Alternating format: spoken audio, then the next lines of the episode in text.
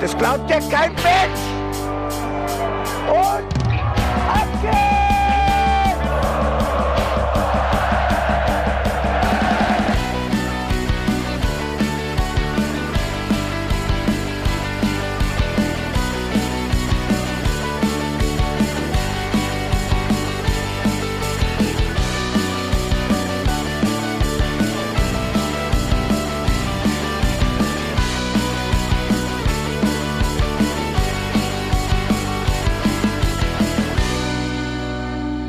Hallo und herzlich willkommen zum Hinterhofsänger-Talk. Wir sind für euch am Start in der Mainzer Altstadt, haben uns auf die Therapiecouch gesetzt nach diesem ja, blöden Heimspiel gegen Leverkusen. War es mal wieder an der Zeit und ich freue mich, dass ich hier nicht alleine sitze. Mein Name ist Felicitas Boos und bei mir sitzt Jan Budde. Es geht ja nicht nur um ein Spiel, möchte ich an der Stelle mal direkt anmerken. Es geht ja um zwei, zwei Doth, Doth-Niederlagen. Auch noch direkt gegen Wiesbaden. Wenn mir was richtig die Laune verhageln konnte, dann das. Damit hat er sich schon selber vorgestellt. Ich freue mich aber auch, dass Benedikt Engelberts bei uns auf der Couch sitzt. Hallo. Gute, gute, gute. Was geht ab? Du bringst die gute Laune mit, das finde ich schon mal positiv. Ja, doch, die gute Laune ist auf jeden Fall am Start, trotzdem, dass der gestrige Tag fußballmäßig ja nicht so gut geendet ist. Ich war aber gestern auf dem Polterabend und da war die Laune direkt wieder ganz weit oben. Aber gestern hatte ja sowieso das Potenzial, der Mainzer Feiertag des Jahres zu werden. Du hast Marktfrühstück, dann ein Heimspiel der 05er und dann Weinmarkt. Das ist eigentlich die heilige Dreifaltigkeit von Mainz. Ja, das ist wirklich drin. Morgens, mittags, abends saufen. Jede Promille zählt. Saufen, morgens, mittags, abends immer saufen. Aber Wir man muss ja auch sagen, trinken das schäumende Bier. Nein, bitte sing nicht weiter. wir Ja. werden auch langsam echt zum, also wir müssen aufpassen, wir müssen relativieren. Ich wir sind kein Chor. Also wir, Chor ist in der Startelf, aber nicht bei uns. also erstens, wir sind kein Chor und zweitens, wir sind nur halb so trinkfest, wie wir klingen also ähm, fühlt euch bitte nicht animiert, durch uns Alkohol zu trinken. Ich trinke zurzeit eigentlich gar nichts. Nein, nein, aber wir machen auch nur so Sicherheitstrinken. Und, und wir haben ja auch tatsächlich nur getrunken, weil wir dazu aufgefordert wurden. Das ist richtig, ja. Ja. Also hätte der Coach nicht gesagt, jede Promille zählt und das ist Mathe, möchte ich nochmal betonen. Das fand ich am allerwichtigsten. Evident, es war evident. Da, erst da habe ich verstanden, wie das äh, überhaupt so läuft, obwohl ich ja Mathe in der Schule hatte. Aber jetzt verstehe ich das auch. Kausalität nennt sich das. Das ist, das ist nicht mal mehr Philosophie. Weißt du, das ist Gesetz. Äh, Name droppen wir jetzt einfach nur irgendwelche lateinischen Begriffe oder was? ähm, es gab einige Substitutionen bei uns. Wir dachten, Bier und Fußball, da könnten Synergien entstehen. Wow. Diese Field-Interviews würde ich gerne mal sehen. So die Fragen, wie viel Promille und welche Promille gefehlt haben, das wäre das, was mich wirklich interessiert hätte nach dem Spiel gegen Leverkusen. Mir fällt gerade ein, ich habe irgendwann mal für die FUMS ähm, ein Sozusagen gemacht. Und ähm, sozusagen, ich weiß nicht mehr, was war das? War irgendwas mit Alkohol. Ich glaube, so, sozusagen Mannschaftsabend oder sowas.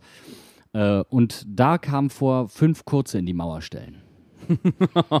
Bei uns haben drei lange gereicht gestern. Ja, und es hat, nee, eigentlich nicht, ne? Eig eigentlich haben, haben drei Menser Stange nicht gereicht. Drei Mensa-Stangen. Drei haben Mensa-Stangen. Nicht genug. Ja, das ist traurig. Ähm, vor allem, weil die Mensa-Stangen, die haben wir ja. Also wirklich zu, zu Gebühr. Ja. Aber Ich die kann man halt nicht schnell trinken. Das ist das, das, ist das Kernproblem an der die schon Geschichte. Abgestanden. Ja. Ich würde sagen, die, die brauchen einfach ein bisschen länger wie das Bier beim Gauls. Also es ist fast alles irgendwie zusammen. Ich wäre auch mal dafür, dass man eine Taktikaufstellung macht mit, mit Shots. So. Shots. Und dann schiebt man die hin und her. Vielleicht hat Bodi so die Startaufstellung gemacht, weil, also, äh, wobei er hat ja nichts verändert. Wollte Also, gerade sagen. Wir hatten es schon von den Substitutionen eben. Waren leider keine vorhanden. Alles beim Alten. Alles wie immer. Ganz ehrlich, ich hätte auch nichts dagegen gehabt, wenn er mit dem Heidel zusammen auf dem Weinmarkt am Freitag gewesen wäre. Und dann wäre Samstagmorgen aufgewacht mit ein bisschen Schädel und hätte ich gedacht, ah ja, komm, ich mach's nochmal. das hätte ich allerdings tatsächlich nachvollziehbar gefunden. Es wäre auch authentisch gewesen, so. Aber hat er ja nicht. Also, er hat ja auch seriös gemacht. Und äh, dann ist das natürlich hier ein anderes Vergehen, dass wir dann so 3-0 gegen Leverkusen verlieren. Ja, ich merke schon, der, das Sportliche drängt sich heute immer weiter auf, weil wir kannst es irgendwie darüber nicht, ja. sprechen wollen. Aber gleichzeitig denke ich mir auch, wir waren so motiviert vor dem Spiel. Wir hatten alle Bock, wir haben alles in Bewegung gesetzt, gesagt, hier Leute, Familienspieltag, jede Promille zählt. Der Bo hat es gesagt, wir müssen alle kommen. Wir hatten sogar, ich hatte mal unseren ehemaligen Auszubildenden dabei, der quasi mit bestandener Prüfung mit einer Stehblockkarte belohnt wurde. Das hat sich dann doch noch umgewandelt. Aber das, also an der Stelle auch, du weißt, wer gemeint ist. Ich danke dir sehr dafür. Zack, da saß der Junge auf einmal in der VIP-Lounge. Ups. Und ich kam mir vor, wie, wie so, ja, das mache ich mal casual jeden Spieltag. Natürlich. ja. Total. Wenn ihr VIP-Karten habt, wir verteilen sie weiter. Also wir reichen sie weiter. Wir gehen nicht selbst. Nee, nee, nee, nee. Es war auf jeden Fall äh, ein Riesentag für ihn und seine Begleitung. Deswegen nochmal vielen, vielen Dank. Aber wir hatten ja auch im Blog Spaß. Wir hatten endlich wieder die Fahne dabei. Das ist einfach, ich, ich finde das einfach, diese Fahne ist so cool. Danke, Thomas. Ich möchte übrigens nochmal sagen, die Promille, die nicht gefehlt haben, waren die bei den Fans. Also nicht, nicht nur im Blut, sondern auch von der Stimmung her. Also das war wirklich von der Stimmung eines der Top 5 Heimspiele in den letzten zwei Jahren. Zwei Jahren. Das ist eine gute zwei Statistik. Jahren. Also, Aber, pass auf, die Corona-Pandemie nicht mitgezählt, wo Okay. keine Spiele stattgefunden haben. Also die letzten zwei Jahre Heimspiele, auf denen ich war. Also ich fand's richtig geil. Hat richtig Bock gemacht gestern. Auch bis nach dem Spiel gehalten. Und äh, also das war auch Spontanität und alles. Es war einfach, es hat gepasst. ja, vor allen Dingen meine Lieblingssituation. Ihr seid nur Auswechselspieler. Das war, weißt du, nicht einstudiert. Einfach spontan. Ein paar haben angefangen, der Rest hat mitgemacht. Das hat einfach gepasst. Wirklich vorne wie hinten. Machte Spaß. Es war trink- und stimmungstechnisch am Anschlag. Ja, und wer da noch nicht genug hatte, konnte zum Weinen auf den Weinmarkt gehen. Ja, Kurvenfest gab es übrigens auch noch. Da hätte man ja auch noch verweilen können. Also äh, es gab mannigfaltige Möglichkeiten, seinen Frust gestern zu kanalisieren. Ja, ich habe das schon im Spiel getan. Ich bin auch ganz überrascht, dass ich heute wieder Stimme habe, weil gestern Abend auf dem Weinmarkt ging gar nichts mehr, stimmtechnisch. Aber es hat sich, glaube ich, über Nacht einfach wundersam kuriert. Also ich klang wieder wie ein Sexgott. Hat der, der Schobber deine Stimme geheilt? Ja, genau. Das ging ganz schnell. Schobberheilung nennt sich das in Mainz. Die spontane Schobberheilung. Ah, du, ganz ehrlich, das äh, passiert ab und zu mal. Soll vor allen Dingen bei Kater helfen, habe ich gehört. Spontane Schobberheilung. Ja, das Ja. ist ja Kontern dann. Das, Das- was die, das, was die Leverkusener gemacht haben. Aber gestern. eigentlich das, wofür wir, wir Mainzer ja berühmt sind, aus dem Kater umschalten in Standgas. Es, es drängen sich einfach diese Assoziationen bei dem Spiel so sehr auf. Das ist für- fürchterlich, ganz ehrlich. Ich, ich will auch eigentlich nicht immer dieses Spiel sprechen.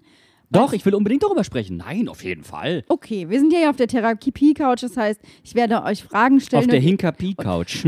Was wir, was wir übrigens noch nicht betont haben, wir sitzen heute alle im selben Raum. Das, darüber haben wir noch gar nicht gesprochen. Das erste Mal seit, also Krassau? auf jeden Fall, ja gut, aber das, das war kein richtiger Podcast, das war ja ein Swag. Äh, Swag. ein Swag vor allem. ja. Ähm, ja, und ich glaube, das letzte Mal zusammen haben wir gepodcastet, das war noch vor der Pandemie. Aber ich benutze äh, so äh, deutsche Jugendwörter wie Swag und so immer wie ein altdeutscher Herr. Also wir haben einen Swag Jan, gehabt. du bist mittlerweile auch ein Altdeutscher. Ja, das Ich ist das Problem. Aber, Aber- das Spiel gegen Leverkusen war auch wild. Ich fand's eher cringe. Sass. Bene komplett im Gomme-Mode. Haben wir es jetzt alles durch? Nee, aber tatsächlich ist ja auch der Grund, warum wir zusammensitzen, der, dass wir überlegt haben, der Ben ist jetzt so von der Formel 1 äh, infiziert, da gucken wir uns jetzt mal erfolgreiche Rundenzeiten an. Ja, du, ich bin ein bisschen angefixt irgendwie. Schauen wir mal, was das so gibt heute. Wollen wir jetzt endlich über das Spiel reden? Na gut, ihr wartet alle nur drauf, wir nehmen jetzt einfach nochmal einen Schluck aus der Wasserpulle und dann hören wir uns gleich wieder und sprechen sportlich über das Spiel gegen Leverkusen. 60 Millionen, will ich sagen, verschenkt, aber hätte man sich besser sechs Schürles gekauft? Sechs was? Sechs Schürles gekauft? Das ist Schirle. Schürle, der Schürle, der Spieler, Ach, der sechs ah, ich Ja, sechs. Da- Schürles. Ich habe das- Schorle verstanden. Ich dachte, Sechsmal Schürle.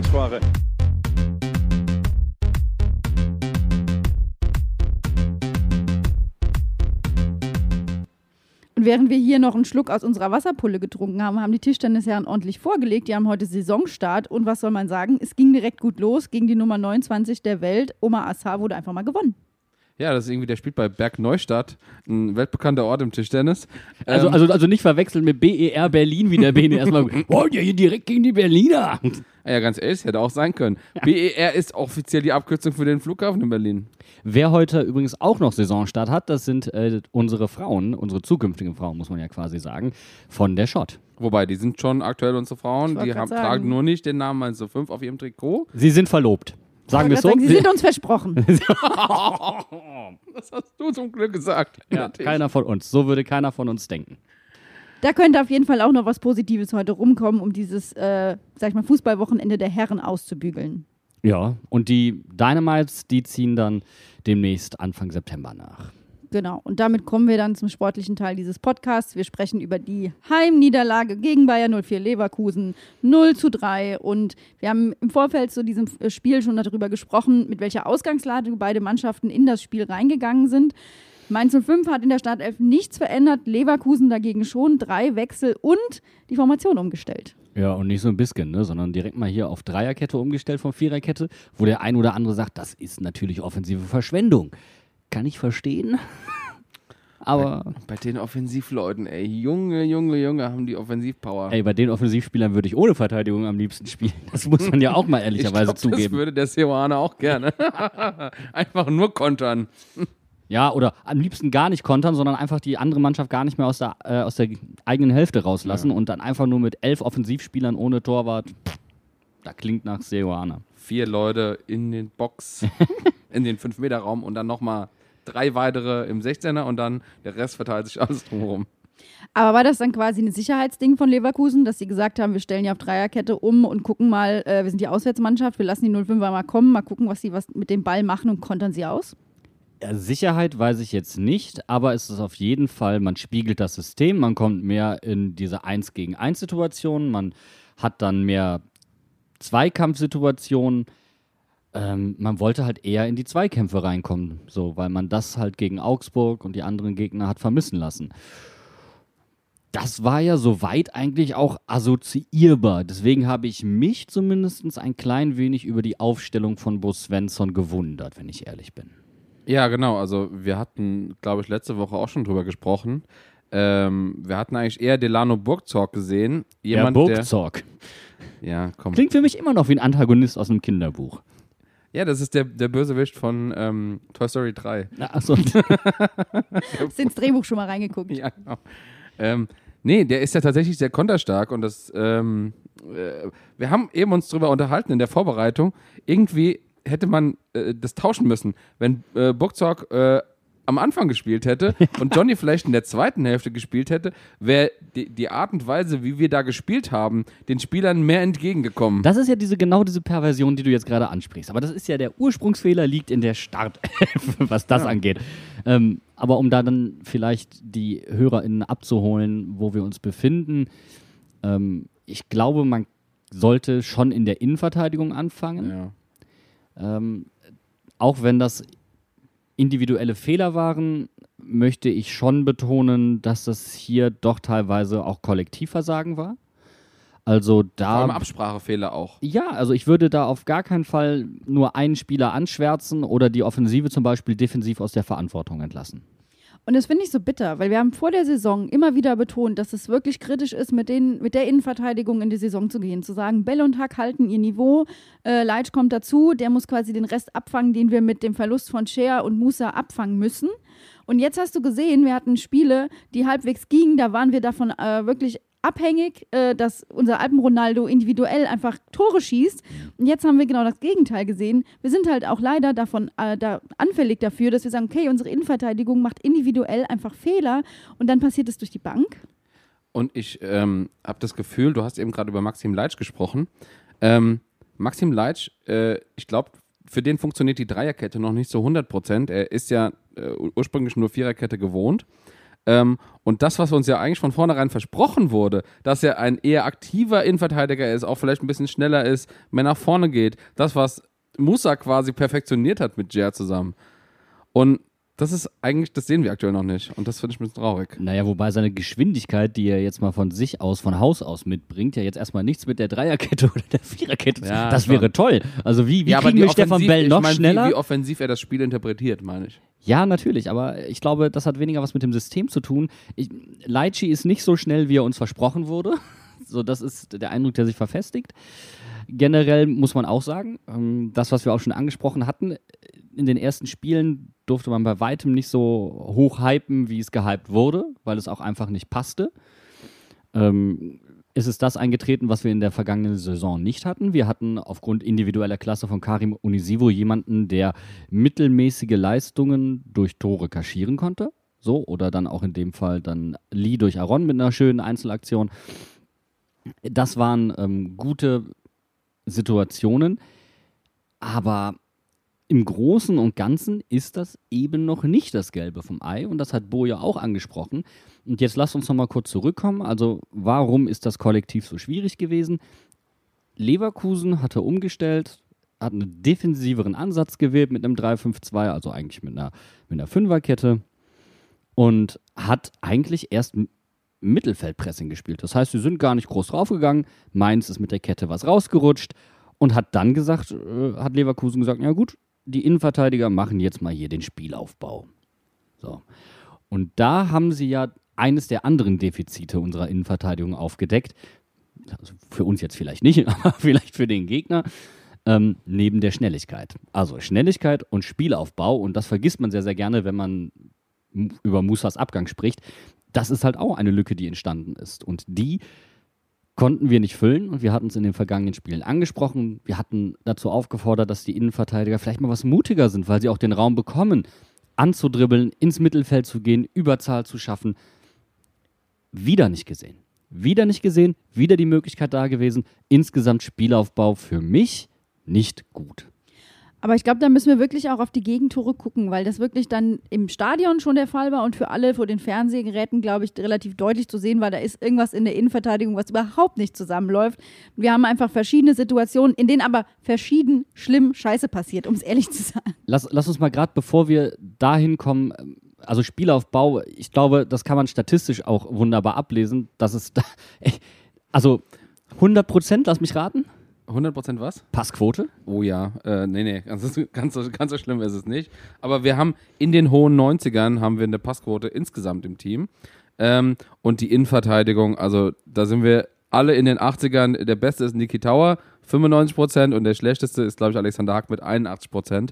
Und dazwischen spielt sich alles ab. Es ist echt so faszinierend. Wir haben eine Episodenbeteiligung eigentlich von jedem Innenverteidiger. Also Episode ist quasi ein Spielabschnitt, der mit dem Ballgewinn beginnt und der mit quasi dem Torabschluss oder dem Ballverlust wieder endet. Kontrollierte Episode. Genau, eine kontrollierte Episode. Haben wir von teilweise 20% Episodenbeteiligung für Innenverteidiger. Das heißt, die waren wirklich an, an jeder Offensivaktion irgendwie gefühlt beteiligt. Und da muss man ja sagen, dass das jetzt nicht dafür spricht, dass das alles krasse Pässe irgendwie waren, sondern das waren vor allem Sicherheitspässe von links nach rechts, einfach quer, die ja fast aussahen, als würden wir beim Handball zugucken, nur dass halt mit dem Fuß gespielt wurde. Und auch die Menge. Jetzt mal, also Prozentwerte sind das eine, aber jetzt mal rein mengentechnisch. Was hat so ein Stefan Bell an Pässen gespielt? Also jetzt einmal, pass auf, unsere Außenverteidiger stehen ja von sich aus sehr hoch. So, die kannst du nicht zwangsläufig immer direkt mit in die Kette reinzählen. Jetzt sag mir doch bitte mal den Unterschied beispielsweise von einem Aaron Martin zu Hack, Bell, wie auch immer. So, pass auf, ich gehe nochmal ganz kurz in die Statistik rein. Ähm, Stefan Bell hatte, haltet euch fest, 95 Pässe. 95. So, und jetzt gucke ich hier mal. Ähm, Aaron Martin ist insgesamt bei mm, 23. Ja. Nein, ich bin nicht verrutscht. 52. Entschuldigung. Okay, das wäre ein bisschen also arg- halb so viele Pässe ungefähr gespielt. Ja. Aber auch von den anderen Innenverteidigern sind die Werte ähnlich. So, aber das bedeutet ja auch, natürlich ist der Wert eines Innenverteidigers, eines zentralen Spielers höher als der eines Außenspielers in der Regel. Das bedeutet aber einfach nur, wie hoch der Einfluss tendenziell aufs Spiel sein kann. Und in dem Fall merken wir, er war es nicht. Und jetzt kommen wir aber natürlich dahin, wir können jetzt viel auf die Innenverteidiger draufhauen. Warum ist denn das so? Also klar, sie hätten auch ins Mittelfeld reindribbeln können, hätten die Distanz zu den Offensivspielern äh, verringern können, hätten Druck auf die Kette machen können. Okay, geschenkt. Trotzdem hat für mich ein weiterer Punkt nicht gestimmt und das war das Laufverhalten unserer Stürmer. Karim und Johnny standen häufig auf einer Spielfeldhälfte und dann nicht irgendwie der eine auf der Mittelachse und der andere an der Außenlinie, sondern beieinander. So quasi ein Arm Abstand. Im selben Drittel vom quasi von der Hälfte. Und das hat für mich überhaupt nicht gepasst. Sie wollten auf dieses Steilklatsch-Momentum wahrscheinlich wieder kommen, wie wir es auch gesehen haben damals mit äh, Fulgini und mit Karim gegen Augsburg. Aber das kann es doch nicht sein. Du hast nach vorne keine Entlastung mehr gehabt, keinen Bewegungsmoment, wo du den Ball hättest hinspielen können. Und das erschwert es dir natürlich ungemein. Und wenn du keine Optionen hast, fällt es dir natürlich umso schwerer zu sagen, oh, weißt du was, jetzt jetzt dribbel ich mal ins Mittelfeld. Ja, und exemplarisch sieht man das bei der Chance, die Fulgini rausholt, der sich ja da gegen drei Leverkusener durchsetzt, noch hinfällt und es schafft, den Ball auf die rechte Außenseite zu, zu schießen, wo weder Johnny noch Karim anspielbar sind, weil sie wirklich da in derselben linken Hälfte unterwegs sind. Und der Einzige, der dann frei ist, ist Wittmer, der in dem Moment nicht weiß, was soll er mit dem Ball machen und versucht, ihn drauf zu schießen. Ja, ja, okay. Aber das zeigt dir ja, was der Plan war. Du wolltest, dass sie extrem verschieben und dann wolltest du eine schnelle Seitenverlagerung machen. Das heißt, der Plan war mal wieder, du spielst den Ball lang, gehst auf den zweiten Ball, verlagerst und spielst deinen Außenverteidiger frei. Das ist, Entschuldigung, das kann nicht das einzige Angriffsmuster sein neben Steil-Klatsch-Steil. Also das ist echt etwas dünn. Und dass Fulgini diesen Ball noch verlagert bekommt auf Chor, der steht alleine gegen drei oder vier Mann und behauptet diesen Ball. Das ist schon eine unfassbare Kraftanstrengung. Und Fulgini war wirklich dieses Mal, also das hat man gemerkt, er hat sehr gute Ballmomente gehabt und war meiner Meinung nach in der ersten Hälfte unser bester Offensivakteur. Umso überraschender kam es, dass er dann nach der ersten Hälfte ausgewechselt wurde. Ich habe mich so aufgeregt. Also ich habe ja schon gesagt, mir, mir fehlt am Ende des Spiels einfach die Stimme, aber das war so ein Moment, wo ich mir wirklich dachte, hier, wir, sind im, wir werden im eigenen Stadion erwartet Leverkusen, die eigentlich die Offensivqualität haben, uns hier an die Wand zu spielen, dass wir das Spiel machen und du nimmst Fulgini raus, der kreativ vorne irgendwelche Sachen zündet. Warum? Warum? Da kommen wir jetzt gleich zu, weil wir müssen noch eine Beobachtung vorwegstellen. Ähm, wir haben die langen Bälle gespielt. Leverkusen stand mit der Kette situativ manchmal zu hoch, also gingen die Bälle über die Kette oder sie wurden über die Kette verlängert. Und das war der Moment, wo, wo wir alle da gestanden haben und gesagt haben, warum nicht Bürzog? Also warum kein schneller Spieler, der da helfen konnte? Johnny hat in dem gesamten Spiel nicht stattgefunden. Das lässt sich so einfach sagen. Und nicht nur offensiv nicht, und wir bleiben jetzt mal gerade bei der Offensive, ähm, sondern ja auch defensiv nicht. Wenn wir, äh, da kommen wir jetzt aber gleich zu, weil, ähm, weil du es ganz am Anfang schon angesprochen hattest. Leverkusen hat dann zur Halbzeit 3-0 geführt, die Kette stand tiefer und dann kam Büchzoch. Der hat zwar gute Werte, der hat sich reingekniet, der hat gearbeitet ohne Ende, hätte vielleicht noch einen Elfmeter kriegen müssen. Aber das, Das war, war nicht sein eigentlich Spiel, das war nicht sein Spiel. Es Genau. war einfach maximal undankbar. Genau, es war maximal undankbar. Er hat das Beste noch draus gemacht. Äh, Wann sollte er mit Druck auf die Kette kommen? Wie? Wann sollte er mit Druck hinter die Kette kommen? Wie? Wann? Die standen ja schon. Und da wäre, äh, klar ist Bürz doch ein 1 gegen 1 Spieler, aber nicht zwangsläufig jemand, der auf engem Raum vielleicht mal mit dem Rücken zum Tor die zündende Idee hat. Das wiederum wäre eher das Spiel von Johnny gewesen. Oder, Marlon. Hot Take, ja, Marlon vielleicht auch, aber Hot Take, ein Inge hätte dem Spiel gut getan. Das ist so bitter, da haben wir noch gar nicht drüber gesprochen, dass der sich verletzt hat. Also das, ich habe so viel, ich habe mich so sehr darauf gefreut, diese Saison mehr von ihm zu sehen. Ich meine, er wird jetzt nicht so lange ausfallen wie in der letzten Saison, aber es ist natürlich ein herber Rückschlag, jetzt wo du gerade mal wieder reingestartet bist, mit einer Verletzung wieder ausgebremst zu werden. Ja, wenigstens, also es wird konservativ behandelt. Es dauert natürlich dann vielleicht auch einen Tacken länger, je nachdem. Aber die werden da schon die richtige Entscheidung getroffen haben. Aber um beim Spiel zu bleiben, Entschuldigung, Inge hätte diesem Spiel wirklich gut getan. Und ich glaube auch, dass Inge tatsächlich gespielt hätte. Äh, Und diese Facette hat dir jetzt gefehlt. Johnny, zwei Wochen raus, spielt fast 90 Minuten und jetzt direkt wieder. Ist, also von Anfang an. Wo du dir denkst, also das kann ja irgendwie, also da möchte ich den Jungen auch irgendwo in Schutz nehmen. Ich habe in der letzten Sendung gesagt, warum nicht einfach mal die Traute haben? Sie haben es in der Vorbereitung gezeigt, wie gut sie es können. Bürzoch Mustafa, warum denn nicht? Ja, und vor allem haben wir letztes Mal auch schon gesagt, dass auch da das Spiel eigentlich so angelegt war, dass Johnny als Joker voll hätte reinschlagen können. Und das war gestern wieder der Fall. ist einfach traurig. Es ist einfach traurig zu sehen, dass wir so viel Offensivpotenzial haben und dann trotzdem immer nur nach Schema F alles machen. Und das ist einfach, es ist einfach zum Haare raufen. Wir gehen schon ins Stadion mit der Einstellung, ach ja, da passiert heute eh nichts an der Aufstellung. Naja, gut. Und dann kommen wir jetzt zu Fulgini und der Wechsel, warum Lee reinkommt. Ähm, für mich im ersten Moment auch nicht ersichtlich. Und dann Lee hat sich auch reingearbeitet, hat von den Statistiken her auch ein okayes Spiel gemacht, aber ohne großen Einfluss zu haben. Das muss man mal so hart diagnostizieren. Also das ist halt immer so die, wenn du dir Statistiken anguckst, wie du so interpretierst, auch der GCI, da muss man aufpassen. Ähm, wenn der GCI sehr gut ausfällt, kann das zum Beispiel bedeuten, jemand hat nur Sicherheitspässe gespielt. Ne? Ähm, Vorsicht, also man muss das integrieren können in die sämtlichen In die, in Beobachtungen. die restliche, äh, ja. Und ähm, auch, ja. Lee hatte, hat seine Leistungen, die er bisher bracht, eher bestätigt. Das heißt, äh, nach oben nicht gerade ausgerissen, keinen großen Einfluss ansonsten auf das Spiel gehabt.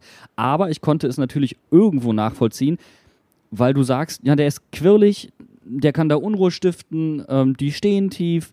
Das war ein Wechsel, so rein vom Spielerprofil her, konnte ich den nachvollziehen. Was ich nicht verstanden habe, ist, warum Fulgini dafür raus muss. Also, das habe ich nicht verstanden. das, genau das habe ich im Stadion auch gesagt, als wir gesehen haben, okay, wer macht sich warm? Lee, Tower, Bürschzorsch. So, Gott, jetzt, Jetzt, oh, da kommt die dritte Interpretation. Bürzorsch. Immerhin hast du nicht, nicht Fulchini gesagt. Das ist so kurz vor Zucchini. Tatschenheini, genau. Obergeini. Also wir, wir haben ja dann auch spekuliert auf der Tribüne. Okay, wa was passiert jetzt? Ich habe ja schon gesagt, okay, vielleicht Bo ist mal ein bisschen impulsiv und stellt auf eine Viererkette um. Hätte ja auch funktioniert. dann wäre Tower reingekommen, vielleicht im Mittelfeld oder sowas. ich glaube, wenn, der, wenn das passiert eines Tages, dann, dann muss ich mir echt die Augen waschen. das ist so unwahrscheinlich. Aber, aber äh, ich habe die ganze Zeit gehofft, dass äh, Fulgini nicht raus muss ähm, und dass Lee quasi unterstützend kommt. Dass halt vielleicht ein Dominik Kor, der in dem Spiel jetzt maximal Konterabsicherung äh, dann hinten raus in der zweiten Hälfte machen muss, ähm, dass der dann äh, durch einen etwas spielstärkeren Spieler ersetzt wird, vielleicht Anton Stach zurückgezogen wird und wir dann ähm, nämlich auch wieder äh, Radetzky ist unglaublich, also ist nicht in Form. Das haben wir gesehen an den Bällen, die er gespielt hat. Und dass man einfach den mit so Fernschüssen einfach mal ein bisschen neckt. Genau, indem man Stach zurückzieht, etwas mehr Raum gibt, vielleicht, um einen Abschluss aus der zweiten Reihe zu wagen. Und dann sind wir jetzt aber auch wieder, und jetzt kommen wir nämlich zu der Kritik, warum die Offensiven defensiv nicht so mitarbeiten. Und Johnny, Entschuldigung, ähm, das müssen wir jetzt mal so klar adressieren. Er hat inzwischen mehr Tore verschuldet als geschossen. So, aber nochmal, der kommt aus einer Verletzung. Ich finde es für den Jungen gerade undankbar. Total. Und es ist auch echt mies, wenn wir uns die Gegentore angucken müssen, weil dafür sitzen wir ja heute auf der Therapiecouch, dass wir das alles prozessieren, dass wir uns nochmal den, den Tatsachen widmen und uns da emotionstechnisch reinzwingen. Und es sind tatsächlich zwei Tore, wo Johnny Burkhardt in der Vorentstehung oder direkt eine total unglückliche Figur macht. bleiben wir doch mal bei dem 1 zu 0 oder dem 0 zu 1. Es war ja erst deklariert als Eigentor. Ja, ist auch, ja. Ja, aber war ja überall so, ja. Es war tatsächlich kein Eigentor. Johnny steht da wie ein Zinnsoldat, wirklich wie ein Zinnsoldat. Und der Spieler hinter ihm bekommt die, zu, die Fußspitze vor ihm an den Ball und deswegen fälscht er den rein. Johnny macht, hebt nicht mal seinen Fuß. Der hätte einfach den Ball abfälschen können. Der, der, der hätte ihn geblockt. Das war ja direkt vor ihm. Wenn ein Spieler hinter ihm die Reaktionszeit besitzt, zum Ball zu gehen, dann hat er die Möglichkeit auch. Und er tut es nicht. Gar nicht. Wenn man sich das in der Wiederholung anguckt, sieht es so aus, als hätte er einen Basilisk gesehen und ist Ja. zum Steinerstart, weil der steht wirklich wie ein Zinnsoldat ganz gerade da, es bewegt sich nichts. Petrificus totalus. Ja, genau. Oder so. Also irgendjemand hat den Zauberstab bei hat, der, hat- Leverkusen der hat verwechselt. Er dachte, er steht neben dem Pfosten und soll die Absicherung Ja, sein, dass da ungefähr. keiner hinschießt. Das ist dann aber eine ähnliche Raumwahrnehmung wie Robin Zintner und der Elfmeterpunkt, oder? Ja, wie einst in Gladbach. Aber, aber, wir kommen jetzt zum nächsten Tor. Ähm, und das war das Pressingverhalten und das eine ist der lange Ball von, äh, von Radetzky, wo Karim Onisivo einen Meter daneben steht und nicht Press auf den Mann drauf geht, sondern eine Kurve läuft. Eine Kurve. Ach, bin einen Meter weg, aber warum sollte ich auf den Ball gehen? Der Radetzky ist doch so spielstark. Nein, ist er nicht. So, da hat das Pressingverhalten schon nicht gestimmt. Bei der anderen Situation lässt Johnny, nachdem man nicht erfolgreich sich durchkombinieren kann, ist eine ausgeglichene Situation, ich glaube, es ist 3 gegen 3 oder 3, äh, 4 gegen 4, auf dem Flügel im, im Halbraum da Er- an der er hat- 16er Er Grenze. hat Platz. Ja, Er okay, gut, aber er, er hat Platz, aber es kommt halt nicht und er lässt den Kopf hängen. Und ist aus der Achso, du Situation meinst, raus. nachdem er den, nachdem der Ball, äh, nachdem er den Ball in die Mitte gespielt hat, er kam dann ja wieder zurück, genau, und er lässt den, dann können sie den Ball nicht behaupten, aber Leverkusen wird nach außen gedrängt und er geht nicht presst drauf. Er geht nicht nach. Er besitzt nicht diese Gier, diese Geilheit, die ja Bo Svensson konsequent einfordert, sondern lässt den Schlag einfach zu. Dann verliert Bell das Kopfballduell Und was dann kommt, und dann kommen wir jetzt nämlich dazu, jetzt kommen wir zum Defensivverhalten unserer Innenverteidiger. Wir haben über das Offensivverhalten unserer Innenverteidiger gesprochen, jetzt sprechen wir über das Defensivverhalten unserer Innenverteidiger. Natürlich ist das Defensivverhalten der Offensiven vorher schon nicht gut. Aber das ist noch alles zu klären. Bell verliert das Kopfballduell auf Außen. Okay, shit happens. Und was dann passiert, das ist, Entschuldigung, da, da fehlen mir ein bisschen über, die über Worte. welches Tor reden wir jetzt gerade nochmal? Wir reden über Welches den, Gegentor? wir reden über den Schlag. Johnny, nach, nach dem Angriff von Johnny, Das war's 3-0, gell? das war das 3-0. Okay, nur einfach nur. Äh, Nee, nee, nee, nee, 3-0 war Leitschi. Wir reden über das 2-0. Okay, gut. Wir reden über das 2-0. Der lange Schlag kommt. Mhm. Bell verliert das Kopfballduell auf Außen. Das passiert mal, ist okay. Und dann kommen zwei individualtaktische, Entschuldigung, Desaster. Das kann ich gar nicht anders be bezeichnen. Leitschi läuft mit Diaby mit. Soweit alles gut. Sie laufen diagonal vom Feld quasi runter. Und er muss nur da bleiben. Er hat eine Armlänge Abstand. Wenn er da stehen bleibt und ihm so hindert, sich umzudrehen, ist alles gut. Was macht er? Er stellt sich an den Mann, press an den Mann und probiert den Ball zu verteidigen, anstatt den Spieler. Und der Spieler, Dreht sich um ihn ich wollte rum. sagen, der Und gibt, das geht ist mit halt- Gewicht in ihn rein, dreht sich Richtung Tor und läuft weg. Es ist halt immer noch Diaby, einer der wendigsten und mobilsten und schnellsten Spieler, die wir in der Bundesliga haben. Natürlich kann ich da verstehen, dass er sagt, ich möchte dem keinen Platz geben. Aber das ist individualtaktisch wirklich Schwachsinn. Also du lässt eine Armlänge Abstand und hinderst ihn daran, weil er weiß nicht, was passiert. So kann er sich an dich anlehnen, er kann dich mit dem Popo in die Richtung schieben, wo du hin willst. Hat er ja auch gemacht. Hat er auch also, gemacht. So, Leitschi wird nach außen gedrängt und kommt dann nicht hinterher. Und jetzt kommt der zweite Fehler. Der zweite Fehler ist, dass er ihn nicht fault. Ich wollte gerade sagen, das ist Er nämlich hat ihn- der Moment, wo der Spieler bei dir ist und wenn er durch ist, ist er durch. Er und da hat- musst du das Foul Er ziehen. hat ihn ja schon gehalten gehabt, aber er hat nicht durchgezogen. Genau, er hat nicht durchgezogen. Und das ist übrigens dasselbe Phänomen wie Jovoleo gegen Karim Unisivo. Genau dasselbe Verhalten. Wieso stehst du press am Mann in dem Moment und lässt dich wegschieben? Also das passt, das passt nicht. Und dann faulst du nicht. So. Und dann kommt der finale Fehler, der letzte in der Fehlerkette. Das ist Alex Sack. Auch wieder individualtaktischer Mumpitz, der dann passiert. So, ich, ich weiß nicht, wie ich Er das sonst geht ausdrücken nach vorne Richtung Ball. er verteidigt nach vorne. Er probiert den Ball zu erobern. Wenn er stehen bleibt, das Zentrum zumacht und, das, und vor dem Ball quasi das Tempo rausnimmt, weil Diaby muss dann abbremsen. Er kann ja nicht einfach in jemanden reinlaufen. Das funktioniert ja nicht. Aber er entscheidet sich ja quasi schon für eine Richtung. Und, und Leitsch war noch an Diaby dran in dem Moment. Wenn, wenn er an, hätte abbremsen müssen, wäre Leitsch, hätte auch drumherum laufen können und wäre wieder am Mann gewesen. Also er geht da drauf, nimmt sich selbst und Leitsch komplett aus dem Spiel und ab dem Moment ist alles gelaufen.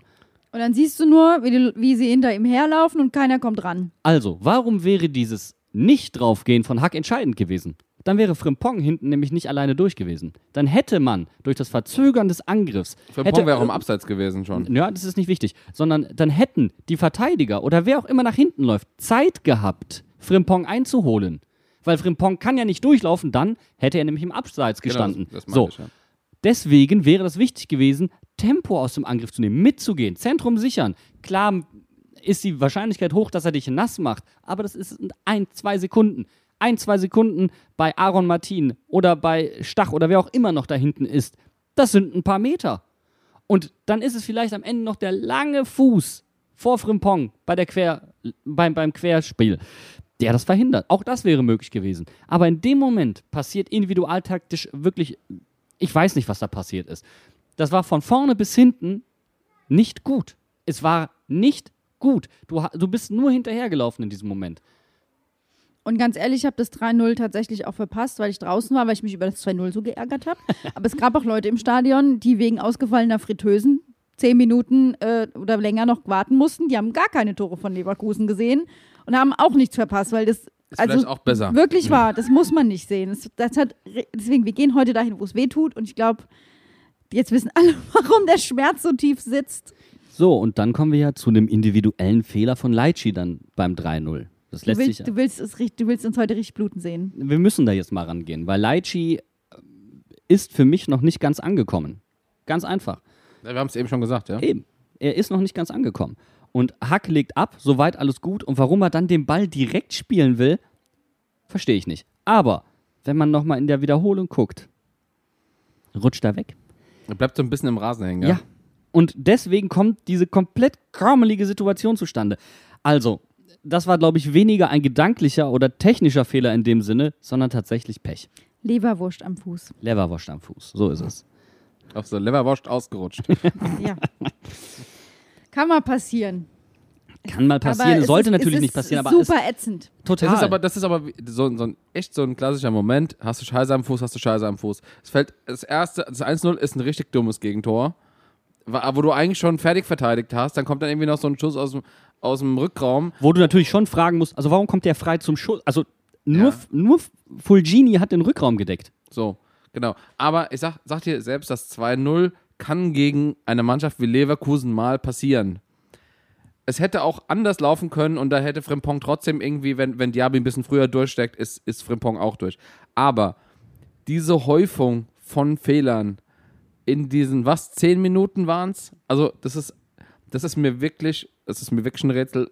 Da war wirklich, da hat auch kopfmäßig, glaube ich, einiges nicht gestimmt. Und das Schlimme ist einfach, wenn Fulgini in den ersten zehn Minuten den Ball reinmacht, dann läuft es doch anders, das Ja, Spiel. Das okay, hat so okay. wehgetan. Ja, aber äh, also da kannst du ihm keinen Vorwurf machen. Nein, nein, Es nein, das kein mache ich es ist auch einfach nicht. Nur, es ist einfach nur bitter. Es gab in dem Spiel mehrere Szenen und wir können, wenn wir über die Wiedmer. zweite Hälfte reden. Nee, wir warte mal, bleib, bleib mal in der ersten Genau. Hälfte. Wiedmer, der Ja. frei durch den Kopfball bei Bakker. Die Szene hatten wir vorhin schon mal.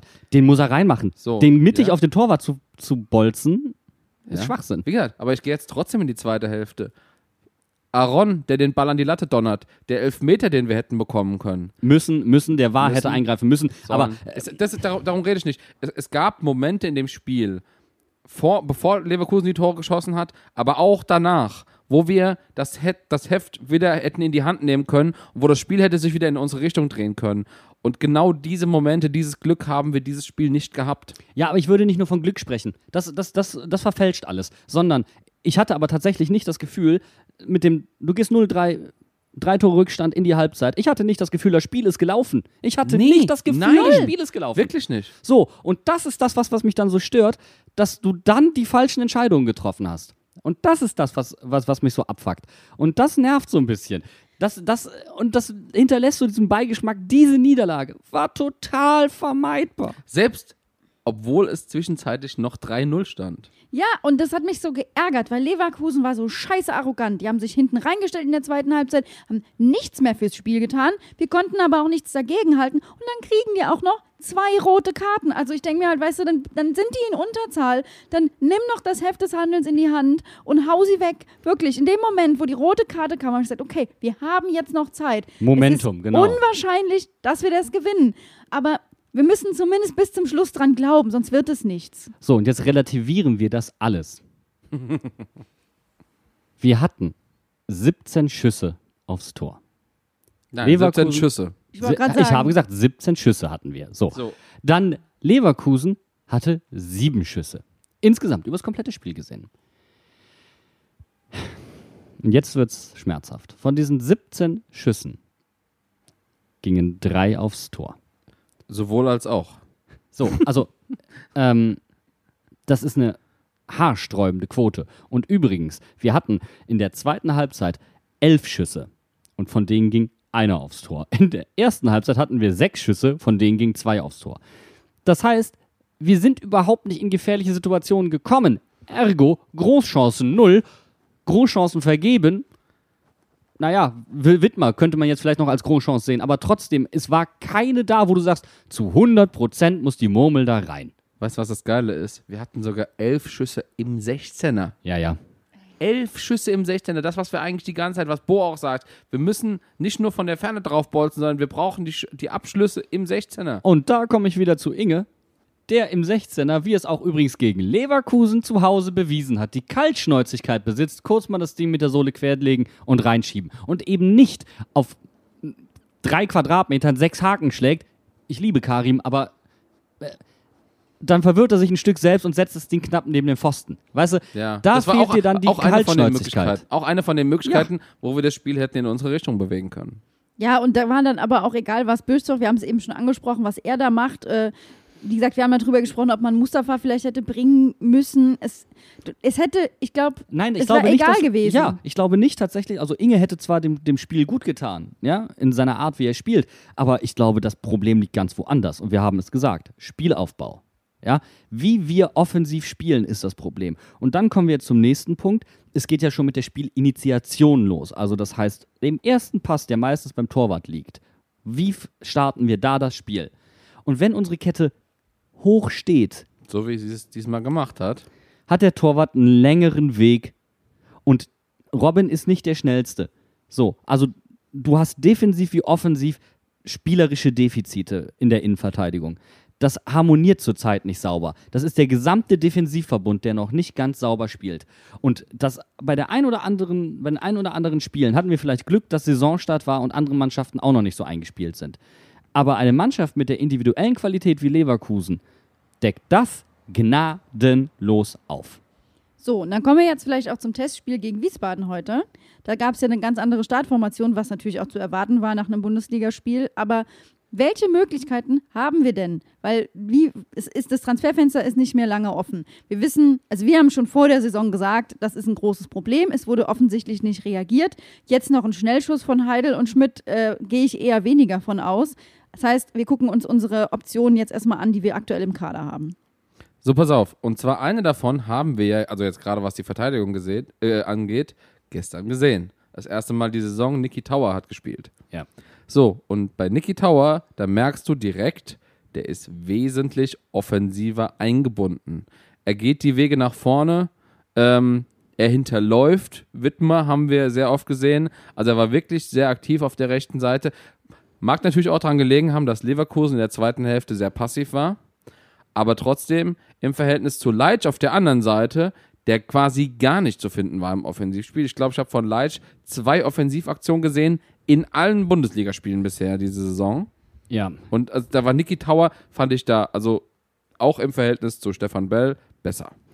aber ein Wechsel, äh, den müssen wir jetzt vielleicht noch rausheben, das war ähm, Anthony Cassi, Ja.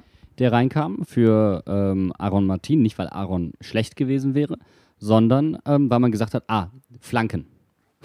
Und das ist halt das, was nervt. Das ist das, was nervt. Das ist deine einzige Idee, jetzt das offensiv zu drehen? Nein. Also für mich, ich bin übrigens wirklich immer noch dafür. Lass doch mal gucken. Wir haben einen Edimilson Fernandes, der überragende Leistungen bringt, wenn er reinkommt. Der hat die Statur, dass er tendenziell auch als Halbverteidiger spielen kann. Er kennt die Position auch übrigens als gelernter Achter. Du hast einen Anthony Cassi, der auch als Halbverteidiger, auch mit der Körpergröße, äh, gut spielen könnte. Du hast einen Danny da Costa, der diese Position spielen kann und auch schon in Frankfurt gespielt hat. Das sind Spieler, die alle um so viel schneller sind als Bell, Hack und ich glaube auch Leitsch. Ähm, und die vor allen Dingen, weil sie von offensiveren Positionen kommen, ein ganz anderes Spielverständnis in der, im Spielaufbau haben, Ja. dass sich dieser Wechsel total lohnen könnte. Könnte, könnte, konjunktiv, ist, ist halt Risiko. Genau, und da bin ich halt, das ist halt jetzt das, woran sich Bo Svensson und das Trainerteam auch messen lassen muss, weil, wenn wir ganz ehrlich sind, Gladbach muss das Spiel, was sie gegen Bayern gezeigt hat, nicht verändern, um gegen uns nächste Woche zu gewinnen. Und ich, äh, ich würde sogar noch einen Schritt weiter gehen. Ähm, die Mannschaften, gegen die wir gespielt haben, hatten teilweise ähnliche Ansätze schon. Ich würde mal Ja. gerne nach Union zurückblicken. Selbst Bochum hat mit Holtmann vorne da ganz schön gewirbelt. Ähm, also, Die hatten aber nicht diese Schnelligkeit in der Fläche. natürlich. Und jetzt so, denk doch nur mal an Bayern. Leipzig. Selbst Gladbach, tut mir leid, die Das- haben schnelle Offensivspieler. Das, Das- ist in der Fläche so haben gefährlich. Jan Sommer, der alles hält, was von den Kasten kommt. Und ich meine, wir schießen eh nicht aufs Achtung, Tor. Achtung. Aber wenn wir dann Entschuldigung. einmal, einmal pro Spiel auch aufs Tor schießen, dann geht er wahrscheinlich auch nicht rein, weil Sommer den hält. So, Ich bin es nicht gewohnt auf der Entschuldigung, ich bin es nicht gewohnt auf der Couch zu podcasten. Ich habe mich gerade fast selbst erdrosselt. Es, es, ah, haben dich Gedanken an Spiel gerettet. gegen Gladbach. ja, So. Gedanken an Spiel gegen Gladbach habe ich mich schon fast selbst erdrosselt. Ähm, aber Jan Sommer ist ja auch, der hat ja jetzt äh, wieder äh, Kraken, Kraken Jan hat er gespielt. Kragen, Jan. Ja, äh, hat er doch mit tausend Armen. Tentakel. Janni. Tentakel, Der Davy Jones von Gladbach. quasi, ja. Ähm, und äh, irgendjemand hat, hat äh, habe ich irgendwo auf Twitter gelesen, Jan Sommer, wenn er ein richtig geiles Spiel hatte, dann hat er danach nicht so ein gutes Spiel. Und das ist ungefähr alles, worauf ich meine Hoffnung stütze. dass Jan Sommer mal keinen Sahnetag gegen uns hat. Bitte. Also, halten wir doch mal kurz fest. Wir würden uns alle freuen, wenn es den Mut gäbe, in der Defensive etwas zu ändern. So, nicht weil wir Hack blöd fänden oder Bell oder weil die nicht ähm, kein Bundesliga-Format hätten oder es nicht gut machen würden, sondern weil du momentan Probleme hast, die hausgemachter Natur sind, weil schnelle Innenverteidiger mit großer Spielintelligenz gewechselt sind, was in dieser Qualität nicht aufgefangen werden kann. Und es ist zu auf, ausrechenbar für Ja. Gegner. Es ist zu ausrechenbar.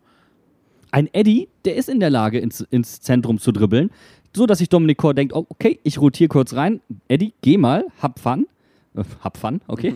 Hab Fun. Wird er auch genauso auf dem Spielfeld sagen. Tschüssi, habt Fun.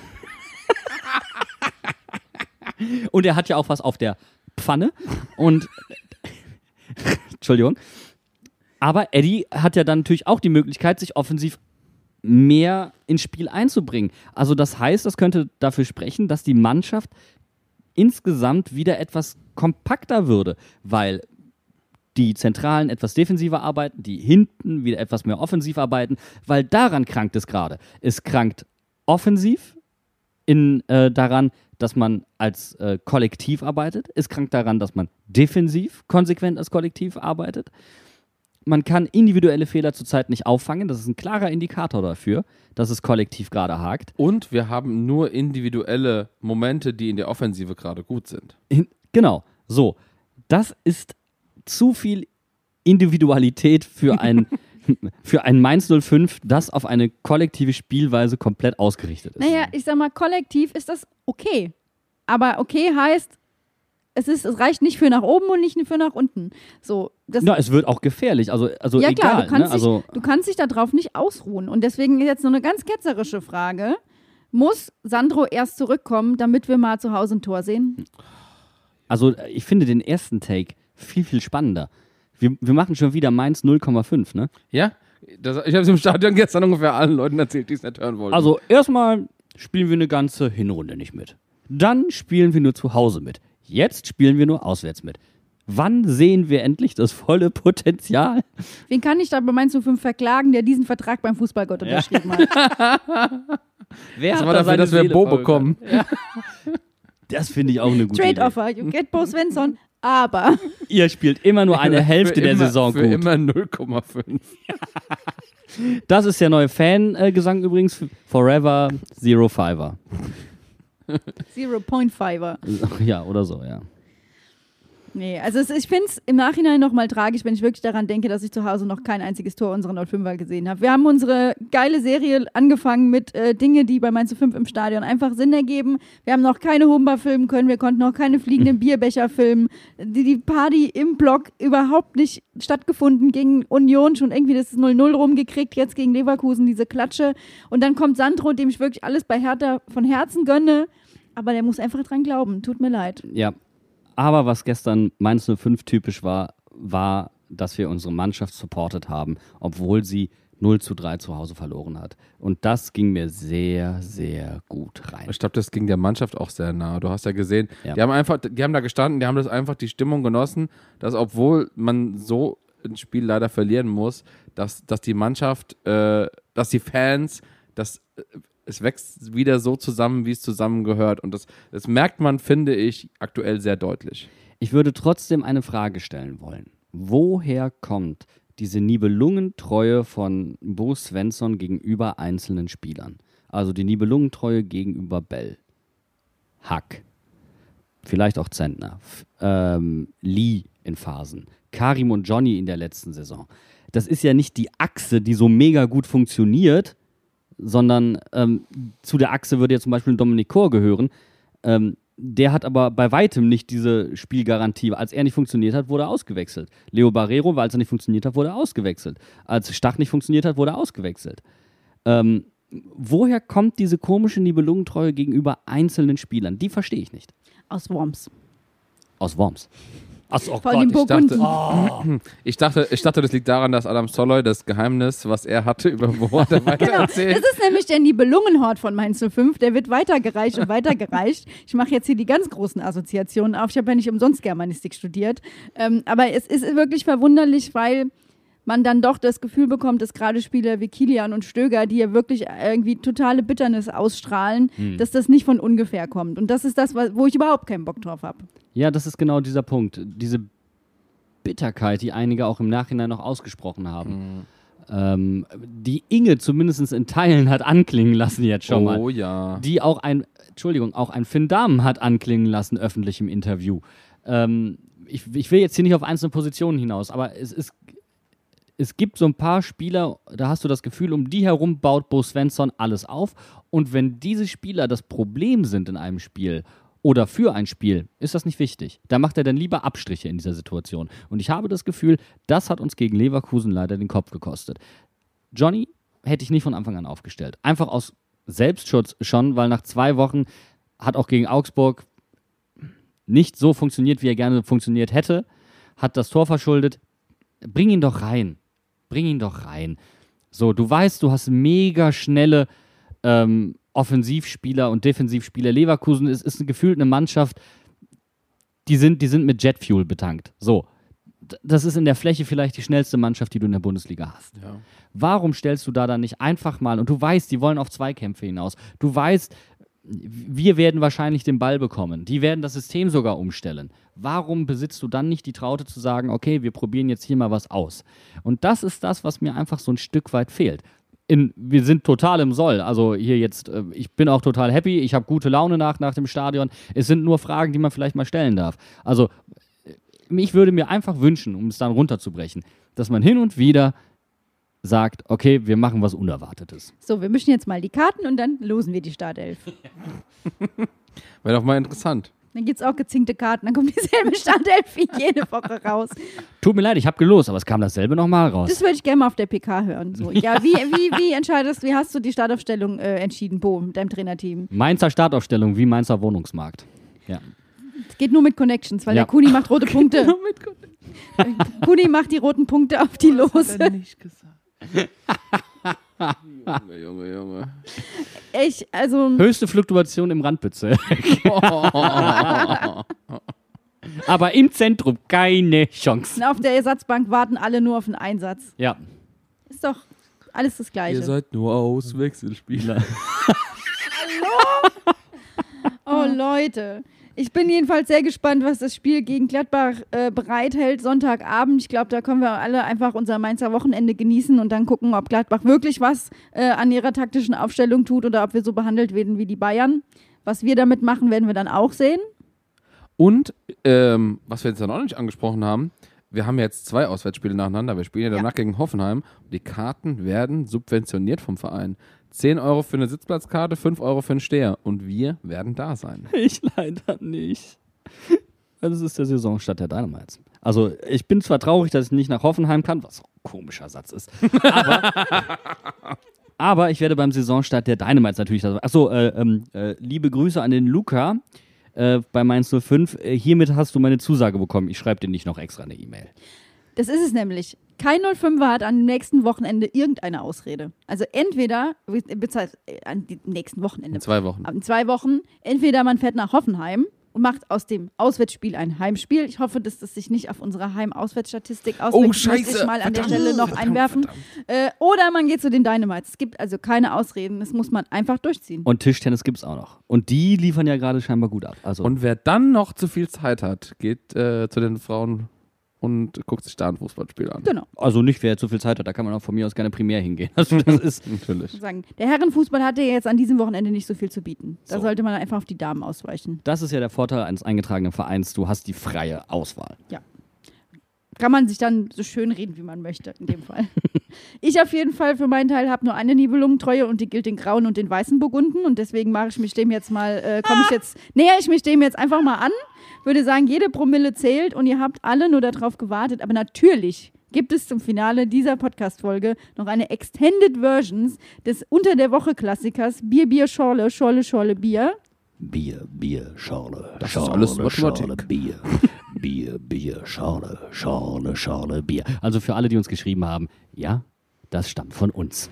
Ach so, übrigens, und als kleines Gimmick für euch laden wir das natürlich auch nochmal extra hoch, damit ihr euch das runterziehen könnt und den ganzen fucking Tag hören könnt. Der neue Fastnachtsschlager der Hinterhofsänger, das ist Mathe. Ich wollte gerade sagen, damit starten wir quasi einen Aufruf an alle die, die einen Labelzugang zu Spotify haben, damit wir das auch noch als Song irgendwie hochladen können. So Glaubt lange gibt es das als Sonderpodcast-Folge. Glaubt ihr, die haben das im Stadion nicht gespielt, weil sonst der Andrang bei Gauls zu groß geworden wäre? Nein, nein, nein, die müssen das eher, die spielen das erst dann, wenn wir auch davon profitieren. Also zahlenmäßig hier, Klingel in der Kasse. Klingelingeling. So. Gib mal die Klingelbeutel Ne? rum. Ein Nanocent pro Play. Geil. Da kannst du lassen dir ausrechnen, wie, wie oft der Titel gestreamt werden muss, damit du dir ein Bier von Gauls kaufen kannst. Ich warte auf das, 200.000 Mal. ich warte auf das Cover von Ed Sheeran. Okay. Äh, ich will kein Cover, ich will eine Platinplatte und Platz 1 der deutschen Singlecharts. Okay, gekauft. So. Dann starten wir mal rein, ihr Lieben. Macht's gut, bis nächste Woche. Tschüss. Arrivederci. bye bye. Das muss allen auch klar sein, dass wir, dass wir jede Promille brauchen, um gegen solche Mannschaften zu bestehen. Bier, Bier, Schale, Schale, Schale, Bier. Bier, Bier, Schale, Schale, Schale, Bier. Bier, Bier, Schale, Schale, Schale, Bier. Bier, Bier, Schale, Schale, Schale, Bier. Dass wir jede Promille brauchen. Wir jede Promille brauchen. Bier, Bier, Schale, Schale, Schale, Bier. Bier, Bier, Schale, Schale, Schale, Bier. Es ist Mathe. Hit it!